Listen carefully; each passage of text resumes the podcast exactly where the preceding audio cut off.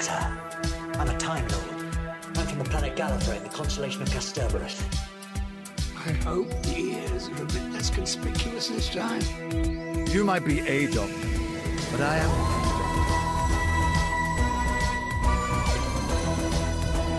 I'm a doctor, but probably not the one you expect. Absolutely fantastic.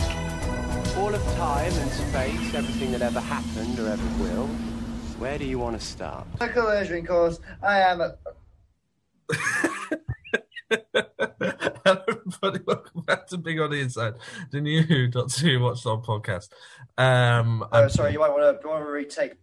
I knocked my mic. You might want to redo that. We'll be fine. We'll carry on. I ain't starting again. You interrupt me one more time, you're getting fully replaced by Harrison. Do you know that, all right? Oh, I'm sorry, Tim. All right. Okay, it's fine. We'll soldier on. The listeners understand that I am Tim Saxby, host of Big on the Inside, the new Who Doctor Who Watch Run podcast. And with me is my current co-host, Harry Murdoch. Hello, Harry. Current for now. Current. It could change. Fingers crossed. Anyway, hi Harry. How are you? How do you do? Do you do good? I do all right. Yeah, I do pretty all right. Are you feeling scrumdiddlyumptious? Scrumdiddlyumptious, like the Wonka bar. Let me clear up something I said last week. I said something that I know upset a lot of people because I got the plot of my Postman, the Harry Styles upcoming film. Did you just say Postman? My for goodness sake. I got the plot of My Policeman confused with the plot of Last Night in Soho, the Edgar Wright horror thriller film that has a trailer coming out today. So we'll talk about the trailer next week because it stars Matt Smith. But yeah, just people that have to keep... Honestly, now you've said it, I kind of... I want to see a film of Harry Styles as a postman a lot more than a policeman. What's he doing? What's he doing as a postman? Is he like a postman Pat thing? Or just like a postman? Yeah, basically live action Postman Pat. I don't know if he has a cat or not, but I'd be just him, sauntering around a British village delivering parcels. Does he sing the theme tune? Sing the theme tune. That was my Little Britain Dennis Waterman impression. God, that's like the one of the few skits from Little Britain that hasn't aged horribly.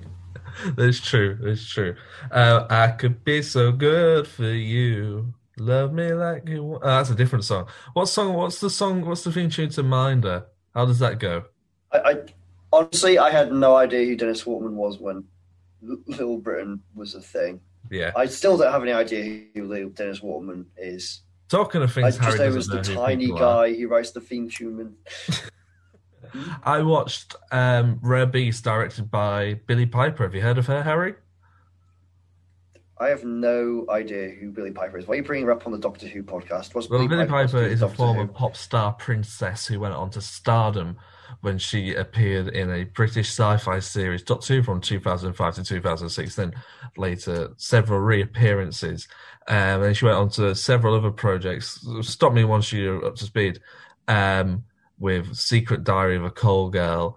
And she was once married to Lawrence Fox, but she's not married to Lawrence Fox now, but she does have some children, and now she's married to another man, and she's just released a film that she was a director of called Rare Beasts. I don't know what any of what you had to say just now has to do with Doctor Who. This is completely irrelevant. Like, Billie Piper, like, what's that got to do with Doctor Who, bro? What's that got to do with Doctor Who? I don't get it. I don't see the connection. So what? So she was in some sci-fi show called Doctor Who 2005 through to 2010. Like, what's that got to do with Doctor Who? Anyway, I watched her directorial debut of Rare Beasts, and I thought I would just mention it as a little recommendation for anybody out there. It's possibly not the greatest film, but she is a very talented director, and the way the shots are very well constructed is definitely worth a shot. Sorry to go off course there, Harry. Would you like me to go on to actual news surrounding Doctor Who? Well, just something vaguely related to Doctor Who. Like, I don't know, don't talk about some random actor who's not got anything to do with Doctor Who, like... Alex Kingston. Is that better for you? If we talk about Alex Kingston? Who the heck is Alex Kingston, bro? We're not doing this. We're not doing this for the full podcast. Yeah, that was... Alex Kingston, there was a video published on YouTube this week. Alex Kingston reacts to River Song's most iconic Doctor Who moment. It's a good 20 minutes long. So if people want to go and watch that, I'd highly recommend kill a good afternoon watching that and going back and reading all the fun comments. How long is your afternoon if it's just 20 minutes? Like, that's bro. That kills quite a lot of time. If you're going to have a nap in there, you've got to cook your lunch, do a bit of work. Got half an hour. You want to kill some time. Anyway, she talks about... Yeah, that's the whole afternoon. Yeah, she talks You gave the impression that watching this 20-minute video would take up your whole afternoon.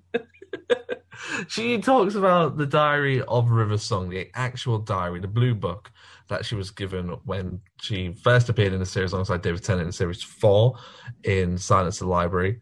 And she talks about how when she was given a prop, she was just flicking through and there was little stories wrote into the book about what would actually become of River Song. And at the time, she didn't know what any of this stuff meant. It was just set in keywords and doodles and all that stuff. But these like little things that the prop people had wrote in were told to be written by Moffat, who then, built onto that through his tenure as showrunner. I just wanted to see what your thoughts were on these little key details that make Doctor Who so immersive and escapist.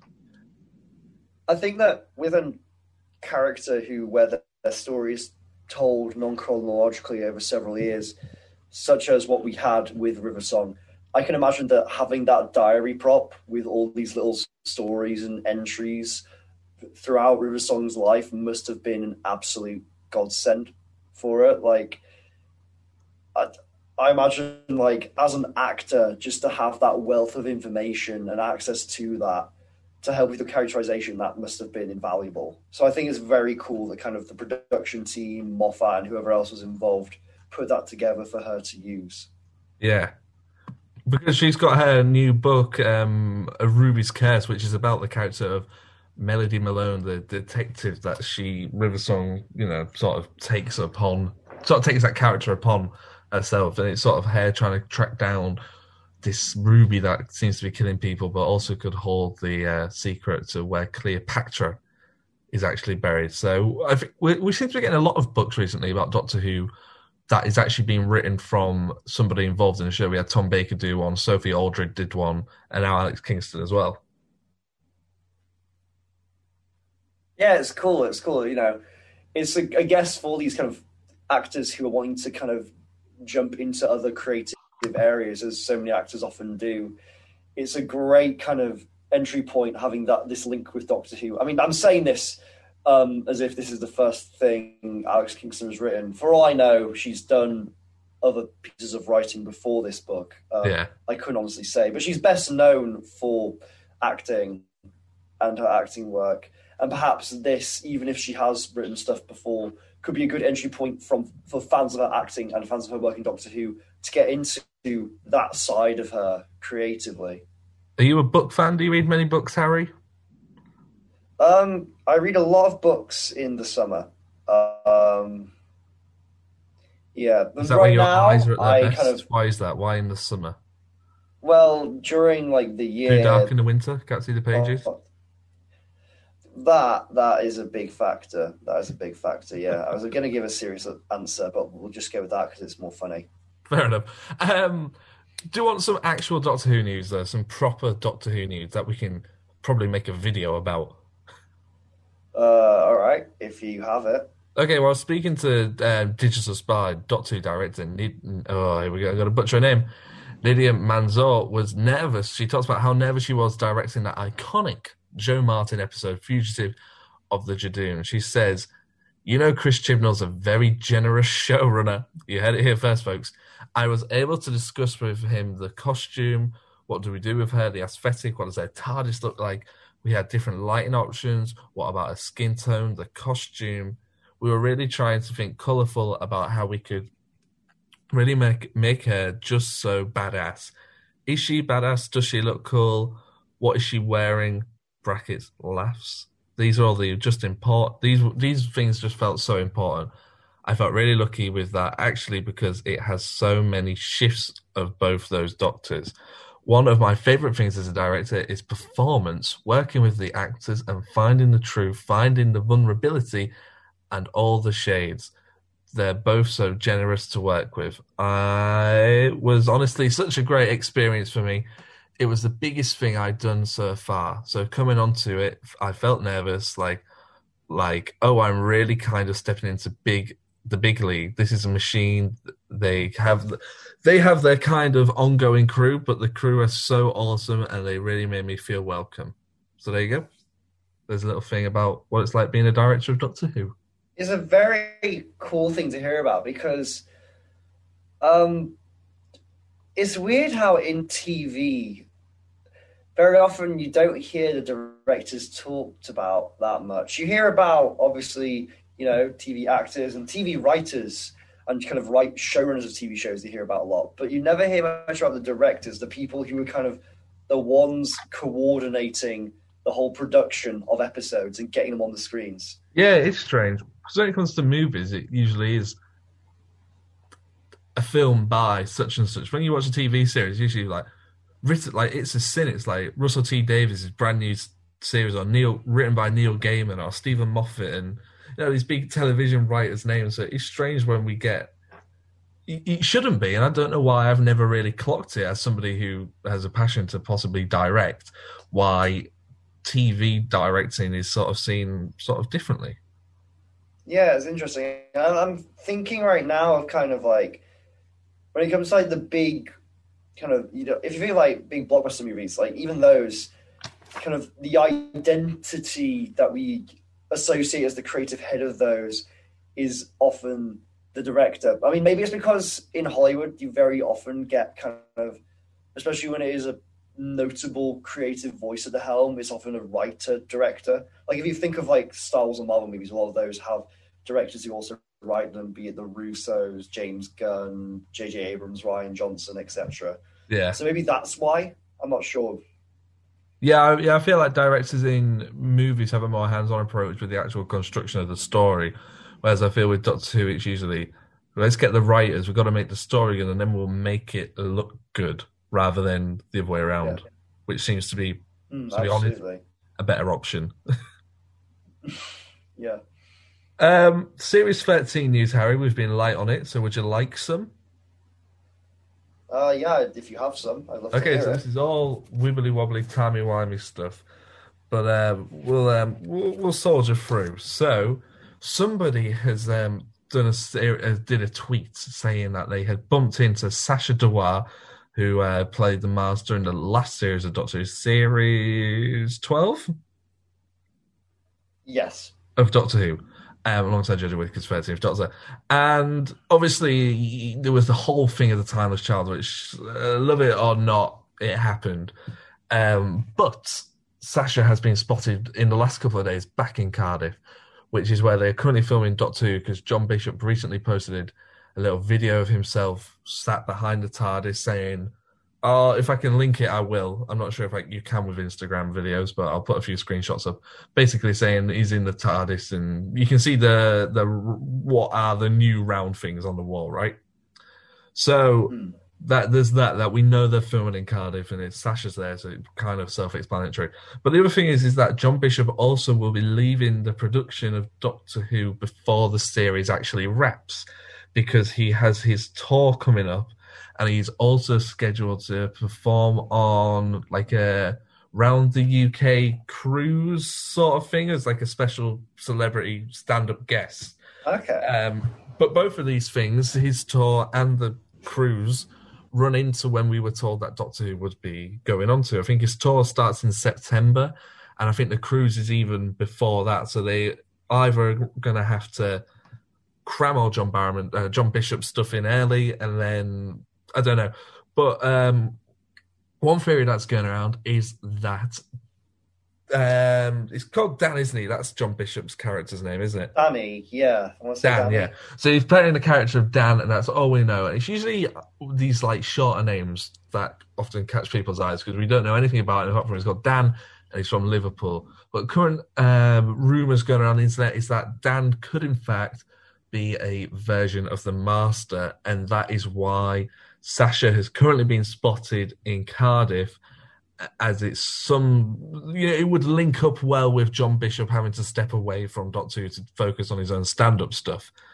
And also feeds into a rumour that I spoke about in my own video not that long ago about the Master actually being the Timeless Child as well. We've also seen set photos of John Bishop in period costumes featuring not only different costumes but different facial hair. He has big fluffy moustaches and all this stuff going on. So it seems like the character of Dan, even no matter what happens to him, is going to be going through this development stage. So if we go along with, because I must admit I'm dubious about the whole Dan is the Master thing. Yeah. But if we go along with this, and Sacha Dhawan has been seen on a set. Well, we're not on set, but in Cardiff, which is pretty much confirmation that he's going to be in this new series. Which I seem very excited for, because I love his work as the Master. It's a question of if they're both going to be there. Is it going to be something akin to World Enough and Time in Series 10, where it's two Masters teaming up, like a new Master and a even more new Master? Or is it going to be a thing where either Darwin's Master or Bishop's Danny Master gets killed and then they regenerate into the other one? Because obviously with Masters, we don't know the order they come in. And very often we meet the Masters kind of out of order almost. There's much ambiguity. So it could always be a thing that maybe Daniel, whatever you want to call him, is hanging around on the TARDIS, and then oopsie-doopsie, he does a die, and then he goes glowy face and turns into Sacha. Well, one thing that I was reading was that John Bishop is Sacha in disguise. So it's almost like, when I say disguise, I don't mean like prosthetics. I mean like some sci-fi excuse for him looking like John Bishop. I like the idea that the Master's gone, the comedian John Bishop is a very trusted member of society. I shall disguise myself as him. This the whole series is John Bishop in the TARDIS. The person John Bishop is not actually playing a character called Dan. Well, that'd be very strange, because like Doctor, it hadn't quite been the Russell era that kind of you'd have actual celebrities appearing as themselves. Like also in the Moffat era, I don't think that doesn't happen anymore. And I don't know if that's because Moffat was going for a more, people often like to brand it as a more fairy tale-esque thing. So maybe he felt that actual references to real life celebrities wouldn't fit. Yeah, I think it'd be funny to bring that back. When that happens, yeah. There was no celebrity cameos of them playing themselves, was there, in the Matt Smith era? No, nor was there any in the Capaldi era, if I'm remembering correctly. I can't remember either.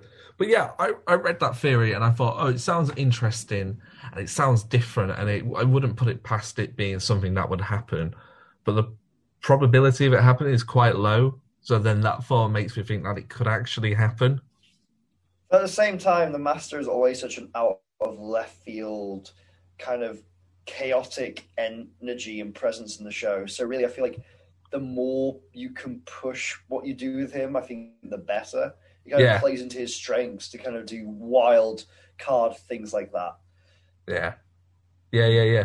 Anyway, so we'll move on from that, because I want to talk to you about some Ninth Doctor news, because Christopher Eccleston has been, unfortunately for him probably, having to speak about Doctor Who to no end of escape the last couple of weeks. And if you bought the Big Finish audio version, you will have noticed that there was a bonus track at the end, which is bonus material, interviews with cast and crew and that kind of stuff. And in that, he spoke about how he sort of became familiar with Doctor Who as a kid and how he loved it because it was black and white and looked creepy. And during this interview, he spoke about how he wished that when he was the Doctor, they had done an episode in black and white, because he thinks that would have really have caught the scariness of that original series, original series, even if we're going back to Troughton and Hartnell. What do you think about that? I feel that would be a really fun idea. That is actually a really cool idea, because part of the thing is, when you look at kind of Doctor Who in like the 60s and then also compare it to Doctor Who in the 70s, kind of Pertwee where it first went to colour, in a lot of ways, the 60s stuff visually has aged a lot better than the 70s stuff. Yeah. And I think part of it is because it's in black and white. And when it comes to black and white, there's much, much more room to kind of disguise those imperfections. And there's also kind of more kind of ambiguities to what you're seeing. Yeah. I feel like that can really feed into kind of like the mystery and the kind of almost the pseudo-horror elements of Doctor Who. So I feel like, yeah, it's kind of surprising now I think about it, the show hasn't really played up to its roots and done something black and white. The closest thing I can think of is kind of the black and white TVs in The Idiot's Lantern or something like that. I can't think. They've never done a full-on black and white version. That's weird. And it would have worked really well with the Doctor as well. That would have been a really good Doctor to do it with. I can't really see it working with Tennant or Smith, possibly with Capaldi, but not with Whittaker. Yeah, that's interesting. Yeah. If you had to pick an episode of Eccleston's to turn black and white to sort of do that sort of style with, what are you thinking? I've got my two options, but I want to know what yours are. I'm trying to think. I feel like I want something that feels close to classic Who. Maybe because so much of the story comprises kind of like a spaceship and kind of an industrial corridors and such. Maybe something like The Long Game in black and white that would have added an interesting flavour to that. Yeah, perhaps, yeah. I'm not sure. Or maybe thinking, The Unquiet Dead or Dalek. Okay. I have another thought. It would also require rewriting, but what if Bad Wolf was reworked? So instead of it being a satire of kind of, well, at the time, of modern shows of the time, like Big Brother and Weakest Link, what if it was done with like a retro 60s aesthetic and then kind of like loads of scenes of it, maybe not the whole thing, but lots of scenes we saw through these kind of 60s style TV monitors? Yeah, that would be cool. Yeah, that would be good, yeah. That would be fun. I think there's a lot of stuff that in hindsight you could have really played with if you knew how successful the series was going to be. But I guess at the same time, you don't want to do that first series and really go left-wing sort of... When I say left-wing, I mean like really off-kilter, do something nobody was expecting, go the other side and really sort of handbrake turn it. Yeah. I guess they kind of wanted to keep things... They didn't want to lean too much into the legacy of the show at that point. It was only with the subsequent series that they started to, you know, do stuff like bring back Sarah Jane and K9 and really kind of acknowledge the legacy of the show. Once they kind of had the foundation of, okay, people are into Doctor Who again. Sticking with the Ninth Doctor, Harry, I'm guessing as a big sci-fi fan that you were watching the National Space Centre's YouTube channel all week and keeping up with the British Comic-Con that they had going on. Yes, I watch it every day of the week. I am subscribed. I definitely just didn't watch the video that you sent to me before this podcast. I will ask, Harry, did you watch How to Create Sci-Fi Audio with Big Finish? Well, you know, it just so happened that it came up in my YouTube recommendations. I wasn't sent a link by you at all. Because in that, it seems to somewhat have gone under the radar, but they released a short snippet of Christopher Eccleston's second volume box set for Big Finish. Girl Destruction, I believe this episode's called. But anyway, they released a short clip. I'll play it now.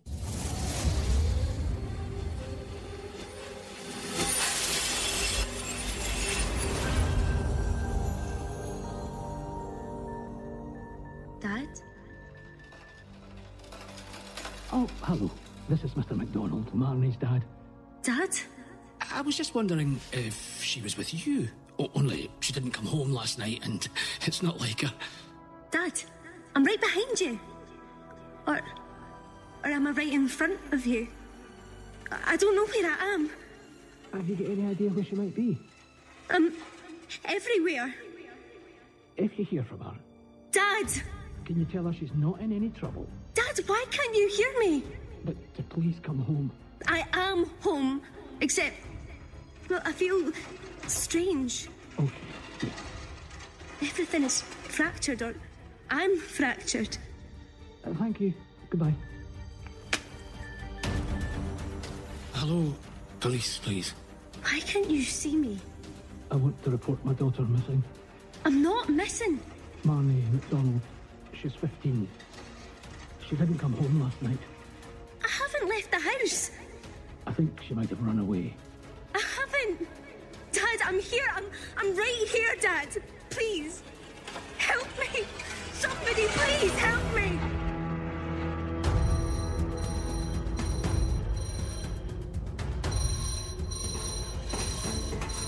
All right, don't get your knickers in a twist. I heard you the first time. Honestly, nag, nag, nag, nag, nag. A migration of the Seraphim. Fantastic. Hang on, that's not right. What are you doing there? Talk about the long way round. You'd be quicker on a pogo stick. Unless this thing's stuck again. Somebody please help me! Hello, who are you?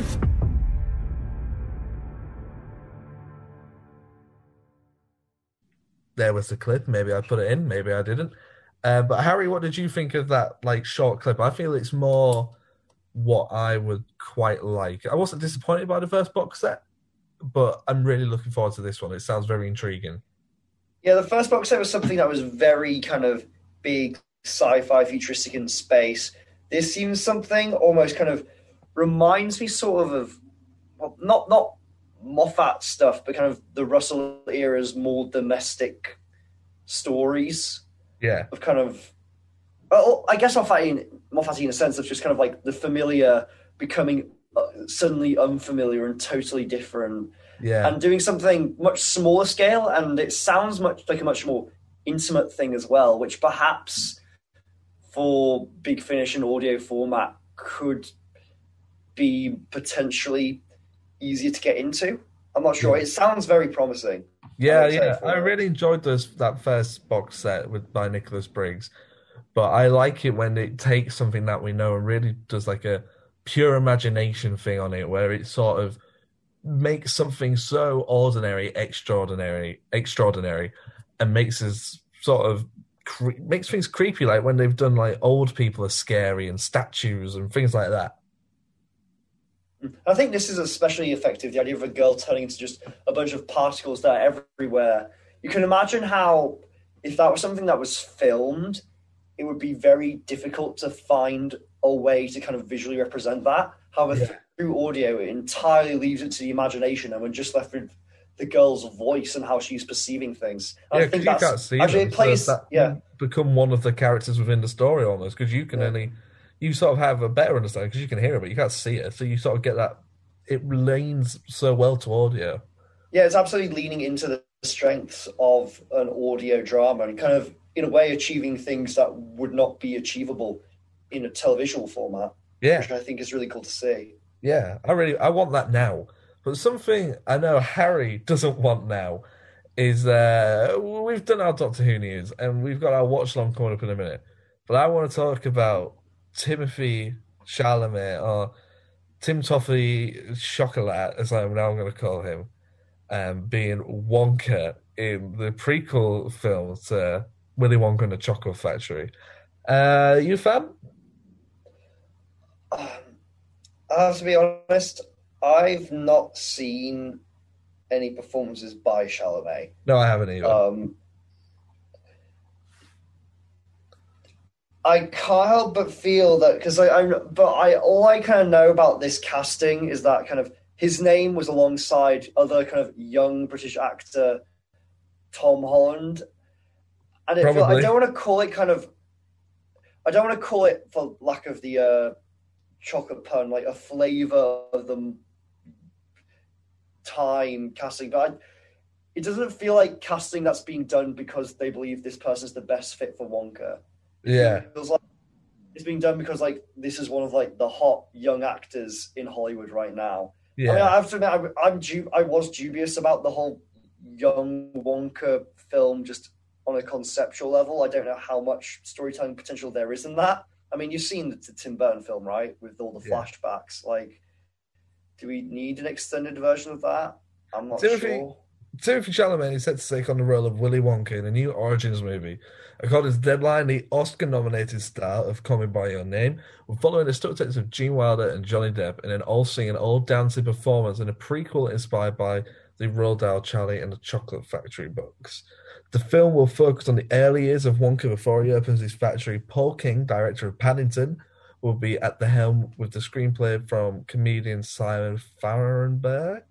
It will mark the third time Warner Bros. Has brought the character to life, first in 1971 and then in 2005 with Tim Burton's adaptation, which made $475 million worldwide. The story was also turned into a successful musical. So here's the thing about, like, the fact that it's the Paddington team and also involved, that then throws me off kilter again, because I love the Paddington films. Paddington 1 and 2, I mean, I think you'd be hard-pushed to find anyone who dislikes those films. I feel like those are almost universally beloved films. Yeah. So, the fact that they're at the helm, that just, like, perplexes me even more, because obviously, like, they make quality, top-of-the-range, S-tier family films. And yet it's a young Wonka film, and I just can't see what can be done with a young Willy Wonka film. I don't see it. I don't see the storytelling potential within that. Okay, so you don't see the story potential in that, but what about this? Last year it was announced that Taika Waititi, director of Thor Ragnarok, would also be taking on two animated series for Netflix based on the world and characters of Roald Dahl's 1964 novel. The streamer has promised that the show will remain the quintessential spirit and tone of the original story whilst building out the world and characters far beyond the pages of Dahl's book for the very first time. The 25-year-old actor, Timothée Chalamet, was last seen in Greta Gerwig's adaptation of Little Women, and his upcoming film includes Wes Anderson's The French Dispatch, and he's also going to be in June as well, which is interesting. I think I have seen him in Greta Gerwig's film, which is called Ladybird. I saw him in that. I think he was in Ladybird. Was he in Ladybird? Okay. I only saw part of Ladybird. I feel like I was... I don't know. I don't know if I was too old for Ladybird when I saw Ladybird. You mean too young? No, too old. Because it's about a teenager. And like, yeah, but I only saw it last year. I loved it. I don't know. I struggled to connect with it. I feel like it was kind of like a... films about teenagers being teenagers is something I struggle to identify with in the same way I used to be able to. Because you're not a teenager no more, are you, Harry? You're a big boy, all grown up, big boy pants. Yeah. I mean, maybe, I don't know, I feel like maybe if I saw Chalamet in a film, I would feel a little more, okay, I can see what they're going for. Because I just need to watch a film with Timothée Chalamet so I can get a vibe for why he may have been casted as Willy Wonka, because right now I just kind of know him as kind of like one of the big up and coming young actors in Hollywood, and you know, for all I know, maybe it's with very good reason.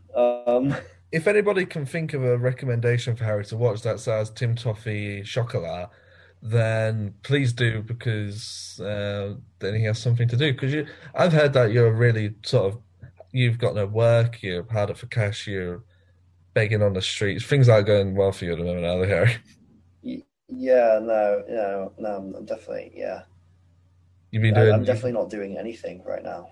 Yeah. One-man performances in the streets with cardboard signs, donations required. Just give me flashbacks of this time in a year. Harry, do you want to introduce what everybody's here for, the watch-along segment of Bigger on the Inside, the new Who.2 Watch Run podcast? Yeah, God. Wait a minute, Tim. I've already said I'm 21. Yeah, how old are you? I'm 21. You're 21. Okay, cool. No, cool. Oh wait, how old am I? Am I 22? I don't know how old I am. For real? Let me have a quick look on my Facebook to work out how old I am. I've forgotten. We live in a society where kids these days... You forget? have to check their own Facebook pages to remind themselves of how old they are. You must have to do this now and again, surely. No. When I think of myself and talk about myself, which I do a lot because I'm incredibly self-absorbed, one of the first things that comes to the top of my mind when I think of myself is my age. How old am I? I think I'm 22. No one likes you when you're 23. Yeah, no, I'm 22, yeah. Okay. Oh, so putting our ages together, that makes us 43. Oh. I'm trying to think of a way I can crack this. Hey, you know a word that I've been learning to say whilst at drama school properly? What? One, the number one. Because I say one like this, one. Where I meant to be saying like this, one. That's how I meant to say number one. Why and, you meant to say it like wan? Like WAN, like Obi-Wan. That's how I'm meant to say one. I've been saying it like WON. Right. Yeah, but anyway, like talking about the number one, I've been practicing saying it a lot. So for the sake of this, the way I should say the following sentence is 43 minus 1 is 42. Hey, speaking of 42. That was unbearably bad. That was the worst one we've ever had. That's what you said last week. You said last week's one was the worst one. Well, this is worse than last week. It's getting worse each week. How would you have found the transition for 42? Hey, it's better than just making some offhand, I don't know, Hitchhiker's Guide to the Galaxy reference or something. That would have been so much better. No, because I'm not a big fan of Hitchhiker's Guide to the Galaxy. Hocus pocus. Oh, well. Thank you for listening this far, if you are here. Enjoy the rest of the show. If, like we said, if this is your first episode, keep on going. Sorry. Yeah, we'll talk. Well, honestly, I think this is a pretty good one. We'll I had fun with this one. Shut up! Shut up! Shut it down, pop up! Podcast scans detect you are not subscribed. The Daleks order you to subscribe. Resistance is futile. Failure to subscribe will lead to extermination. Seek, locate, subscribe.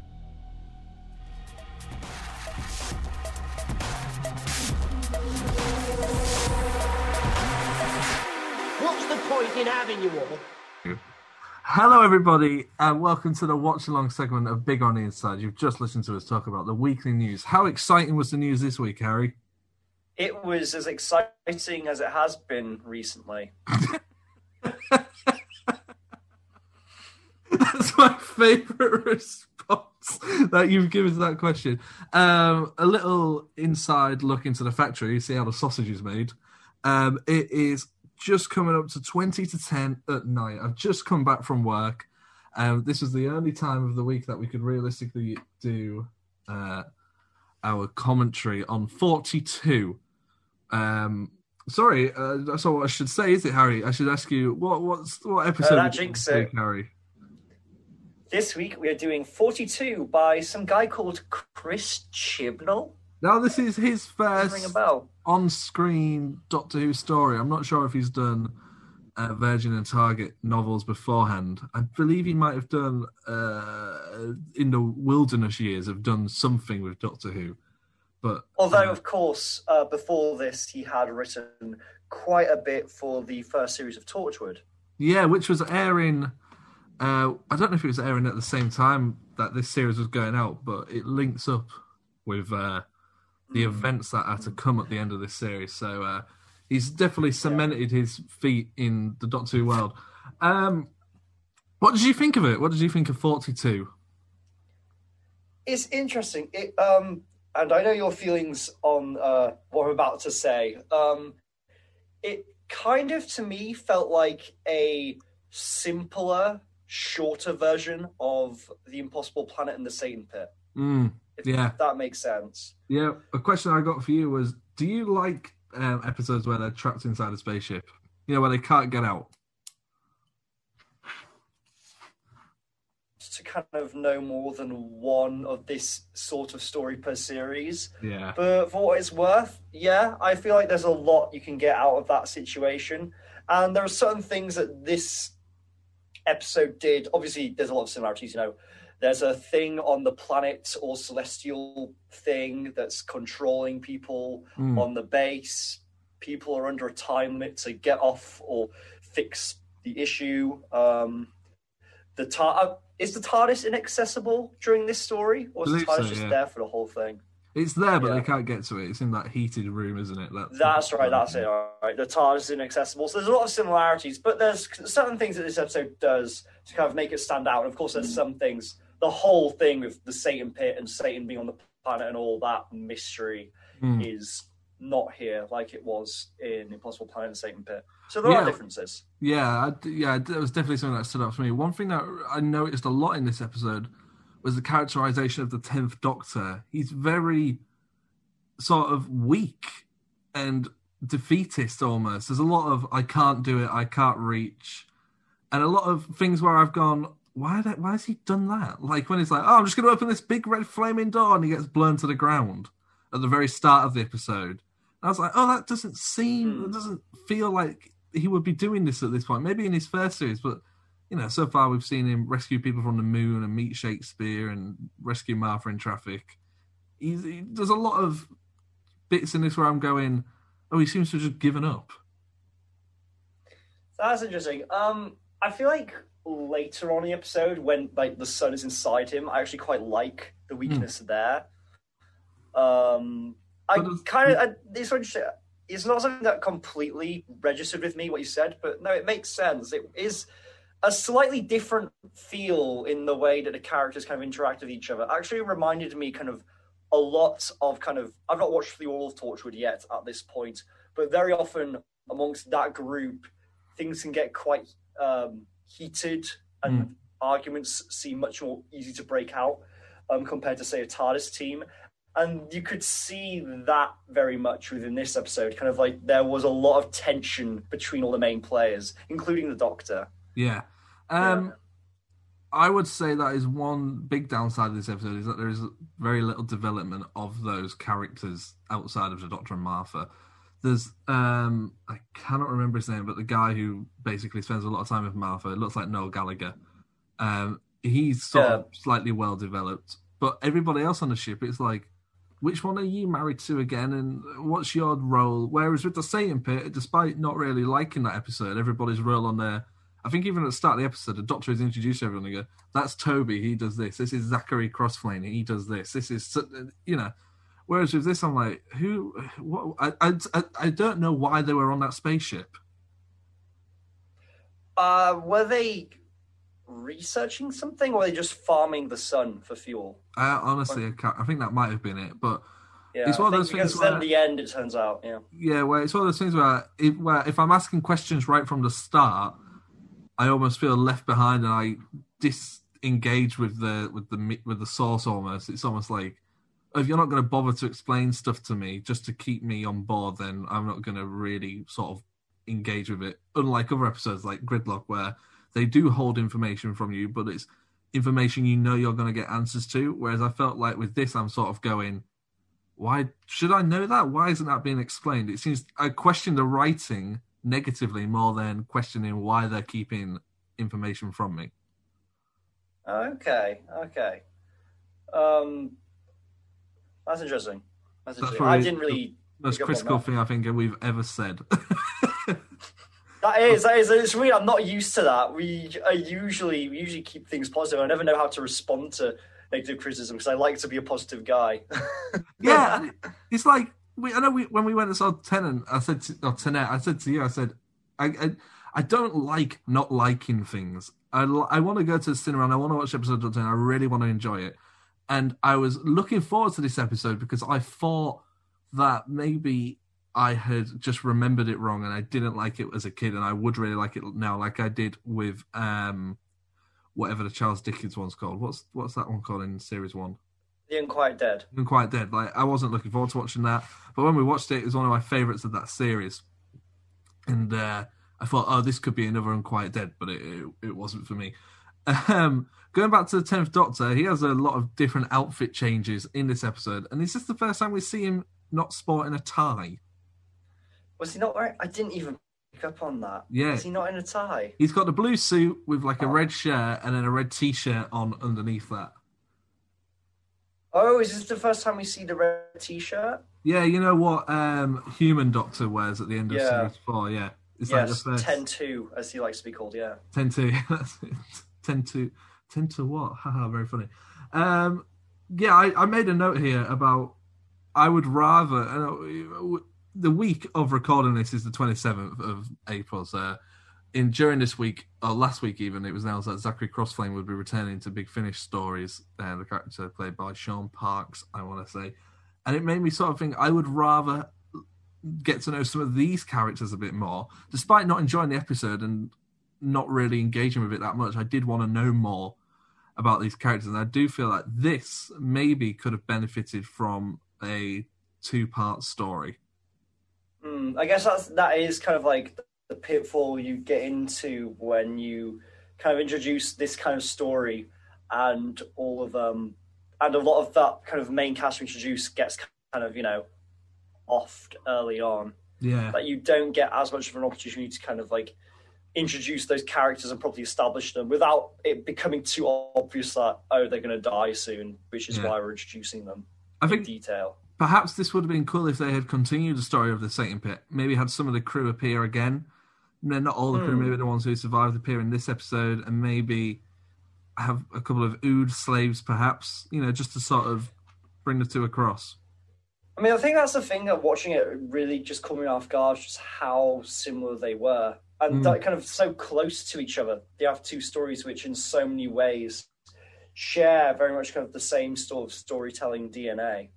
Yeah, even down to kind of like the aesthetic and the colours they use. Yeah, definitely. Yeah, that's right. That actually, I watched a bit of Confidential, and they were saying that Russell was saying that the original script that Chibnall had brought was that it was just them crashing into the sun, and that was it. Obviously, there was a story. Is it like they died? Well, I can't remember. Well, no, but like the whole element of it being 42 minutes long wasn't. That wasn't in the script, and it sort of makes me I quite liked that element of it, for two reasons. Is it 42 minutes in like real time as well? Well, I don't know, because there's a scene where when the Doctor has his laser eyes or whatever, and he says, "I can only stand this for another 10 seconds." I timed that, and it's 40 seconds from when he says it to when they cure him. So I think some of it is and some of it isn't. You know what would have been cool? Do you remember? Did you ever see the Capaldi story, The Mummy on the Orient Express? And you know how in that story, whenever the mummy appears, there's like a countdown timer appears in the corner of a screen counting down to when someone gets killed. What if in this episode, throughout the whole thing, you had a 42-minute timer counting down whilst you watched? That would have been cool. I would have liked that. It wouldn't be much, but it just would have added so much, like seeing the time racking down, you're like, shit, they're not fixing it yet. Yeah. And I do feel like there is tension in there, but this doesn't work on an audio podcast, but I'm holding my hand up halfway. I'm holding my hand up to the top of the frame here for your listeners, and I'm saying to Harry, imagine this is where the tension should be. The tension peaks here. Tim moves his hand down by an inch. It almost reaches a point of satisfaction for me, but never quite gets there. And I feel that's one reason why I want to really like this episode. And I know there is a good story within there, but it just seems to be constantly just out of grasp of being able to get it. It's interesting when you mentioned the tension, because for me, one of my favourite parts of the episode was probably one of the kind of bits where I felt tension the least, which was the scene when Martha and Noel Gallagher get disconnected from the rest of the ship. Yeah. And like the 10th Doctor and Martha just like looking at each other and like they're shouting to each other and they can't see each other. And it just goes really quiet. Mm. And like I think the sound completely cuts out as you see them just kind of slowly part away from each other. For me, that was like a really cool atmospheric moment. Yeah, I've got that one. Because of how kind of much, how quiet and slow it was. Yeah, there's nothing there apart from dialogue. I don't think there's even sound effects. There's no background music. There's no sound effects, to my knowledge. It is just the voices of the actor, and it works really well because it does a really good job of putting you in that void between being in the escape capsule and being on a spaceship, where you can hear both conversations. It almost is, in some ways, I find it similar to the parting of ways where Doctor and Rose are saying goodbye, in the sense that they can see each other, but in this case they can see each other, but they can't hear each other. In the sense of the parting of the ways, it was that they can hear each other, but they can't really see each other. So, but it works really well. But I do have a number. I'm really sorry to like keep kicking this episode while it's down, but I really disliked the way that they handled Martha in this episode for a lot of it. Because last week, I think we commented on how last week's episode was a real turning point for Martha in the Lazarus experiment. And she suddenly came into her own and she could handle herself. But in this episode, there's a lot of screaming and shouting and banging on windows and kicking stuff and sort of what I would class as classic companion stuff of damsel in distress sort of thing. Hmm. Yes. Yeah. That's interesting. Kind of down to like, yeah. I'm trying to think why that is. I mean, maybe it's something to do with... Because I know that kind of in Classic Who, there were a lot of these kind of base under siege kind of stories. Like, yeah. It was a whole genre in of itself, which there are, you know, some stories like that in New Who, and I don't know if this can be classed as a base under siege because it's under siege from what, the sun?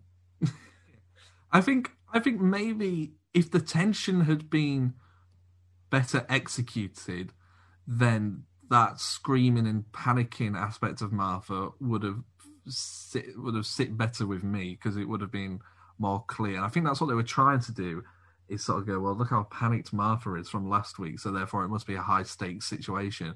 But because I don't feel that the stakes were that high, I can see that they're high, but I don't feel it, I then don't engage fully with a lot of the performances. Mm, that's interesting. This is interesting, really critical, analytic yeah, you're giving a lot. And I'm just like, it was Orlov, he's funny, isn't he? It's Peter Kay all over from Bolton. Yeah. That's interesting to hear this, because this is kind of stuff which I did not kind of register. For me, it was pretty much just a standard Doctor Who episode. I didn't engage with it as critically as you did, which maybe as a podcast host I should. Maybe it's just like the stuff that kind of gets my brain working is the more kind of good, stimulating stuff. Yeah. Like I imagine, you know, next week I'm gonna have a lot of great stuff to say. Yeah, I'm looking forward to next week. Do you have anything else to say about 42, Harry? We should probably talk about. Pardon me. We should probably talk about that. This is Chris Chibnall, who, whether you like it or not, is the current showrunner of Doctor Who, and we're not gonna Chibnall hate or whatever. But I just want to know how you feel about this, then in comparison to what he's doing with the show now. It's. I've kind of already said this, but it reminds me much more of his writing on Torchwood at the time, which obviously makes sense, than it does of what he's currently doing with Doctor Who. I feel like it's a very different beast what he's doing here in 42 to what he's doing now. Yeah. And I'm kind of... It's almost like... I mean, obviously, you know, it's been over 10 years since, so I guess it makes sense that there'd be some sort of progression. Yeah. I mean, I think this compared to Series 11 is exactly 10 years, isn't it? Yeah, I want to say. I keep getting things on Facebook. It's like 10 years since this. Yeah, it's 10 years because Freema did a thing on Instagram saying 10 years ago today I was Martha Jones, whatever. So it's 10 years of 2021 to 2011. Yeah. Yeah. And so not 2011. That doesn't make sense. What? No. 15 years ago. No. What? How many years ago was Series 3? Series 3 was 2007. Series 11 was 2017. Okay, yeah. Well, I know that it is a recent anniversary of Series 3, but so what? I can't remember. Right.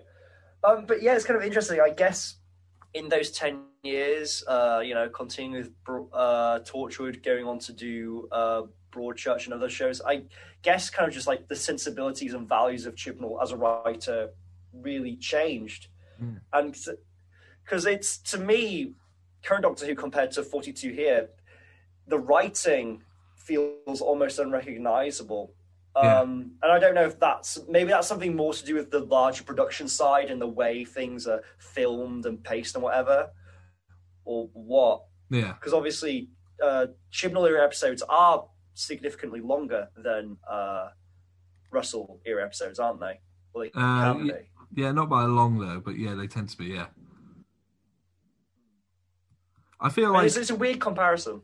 Yeah, I feel like when we get into that era, there will be more discussions about writing, but I think it's pretty standard to say that there is usually very little to comment on that isn't positive about Russell T. Davies's writing. I've made my case about Russell more times than is probably necessary. I'm a big fan of Russell. Yeah. Anything else, Harry? Anything else about 42? Just a general note. Kind of the thing that kind of strikes me the most is how hot it feels. Yes. Like the lighting in it, I find really effective. Like it feels really warm. It's like, ugh, I'm glad I'm not there. And you can see all the sweat on the actors. I imagine it wasn't realistically that hot, but with the lights, it will be hot in on a film set anyway. But obviously not as hot as it's being made out. I'm just heading over to our Instagram now. You can give us a follow on Instagram. Go to instagram.com/bigger on the pod. I did put up a thing earlier to see what people thought of 42. And I hadn't checked this before, but the first quote I see is from Harry, and it just says "burn with me" in big capital letters. Did you feel like that was maybe a slightly forced catchphrase that we're trying to put on to everyone? Before we get to that, one last one from Jordan, who says, "I think this is one of the few Chris Chibnall episodes that are actually any good." So I'm sure Jordan will have a lot to say when we get to his tenure. But yeah, sorry, go back to "Burn With Me." Do you think that was a bit of a forced catchphrase sort of thing? No more so than "Are you my mummy?" Yeah, I feel like they did "Are you my mummy?" Like, what's the next thing going to be? But it wasn't until I watched this episode today that I went, oh yeah, they say "burn with me" in this episode. Whereas "Are you my mummy?" I didn't need to be reminded of that. To me, "Burn With Me" is like the one thing that really I remembered in this story from my childhood. Really? And now I think about it, now I've made the empty child comparison. There's a lot to compare there. It's like a person, person in a mask, person in a helmet, possessed by kind of a thing, a glowy thing. I wonder if we're now at a point where we might start seeing reoccurring storylines or reoccurring motifs and similarities, because we're over halfway through Tennant's era as the Doctor. And we're about halfway. I'd say we're just over halfway, depending on how many specials there are. And which means we're nearing the end of RTD's era, going to be entering Stephen Moffat's era very soon. So we're getting to a point now where writers are starting to return and monsters and themes are starting to return. So it would be interesting to maybe keep a track and go, oh, that's very much like 42, or that's much like Blink, or whatever, just to see what keeps appearing. Yeah, this definitely certainly isn't the first kind of similarity comparison we've had in this series. Like I said, Shakespeare Code feels very much of the same vein as The Unquiet Dead. I feel like those two are very much in the same realms. Yeah. What did you think to the scary woman who is hanging out with Martha's mum? Without talking about stuff we shouldn't yet know, just from the information we've been presented with, how do you feel about that? I really like it. Yeah, that's cool. That's a cool, very intriguing element of the show. I know it kind of reminds me of stuff. I like kind of the prominence of this recurring arching story. It's similar to stuff that kind of Moffat does later on with like The Crack and Missy, of kind of like this underlying mystery that kind of you get a scene or two dedicated to it each episode, and it's just like, it's just kind of this undertone to everything that's going on. Even when there's a happy ending, you're a little bit, what was that? Who is this Harold Saxon? Yeah, it keeps you coming back, doesn't it? I like stuff like that because I feel it is rewarding for those who watch the show weekly and who engage with it and engage with the content of it. And it's also, obviously, there is like a sort of a tease for others to go, oh, look what you could miss out on if you don't tune back in next week. I want to ask, because it's kind of New Who very much has had two ways of handling kind of like these recurring motifs and mysteries and series. There's stuff like this and say like the crack in series 5 where it's a very prominent part of the story and it's very impossible to ignore, and then there's more subtle ones such as Bad Wolf and Like a Hybrid. Do you have a preference over those? I like Bad Wolf and I like Vote Saxon. The one that really stood out to me that I didn't particularly like was Missy's first series, where everybody would appear in heaven. They'd be like, "Who's this woman?" And everybody would go, "Well, it's the Master, but she's had a, you know, she's now a woman."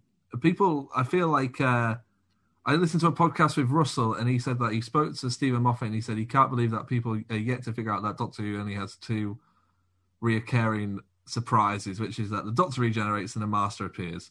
They're the two things, and I feel it needs more now. I feel like it needed more maybe about 5 years ago when Peter Capaldi was in it. I feel like if they went, actually, it's the Rani or something like that, it would have been much more exciting. And I feel like it needs to do more stuff like that, because whenever there is a tease of who is this character, you go through the list, you have a go, it's either the Master, a Time Lord we don't know, a future version of the Doctor, a past version of the Doctor, or a relative of the Doctor. Also, just something in general to do with Gallifrey as well. Yeah. So I do prefer it when it's hidden. Like, we didn't know what Bad Wolf was, and we didn't know what Vote Saxon meant. We didn't know who Mr. Saxon was because we hadn't even seen it. We've never even seen him. So I do prefer it like that. But before this episode, we had that Next Time clip compilation, and there was one shot of a guy. I mean, we weren't told who the guy was, but we saw him. We saw John Sim playing someone. That's true. And I'm trying to remember if I knew at the time if it was going to be the Master. The only people who picked up on that would have like seen him and who would watch Life on Mars and like, wait, is that the guy from Life on Mars? Is he in an episode? Yeah.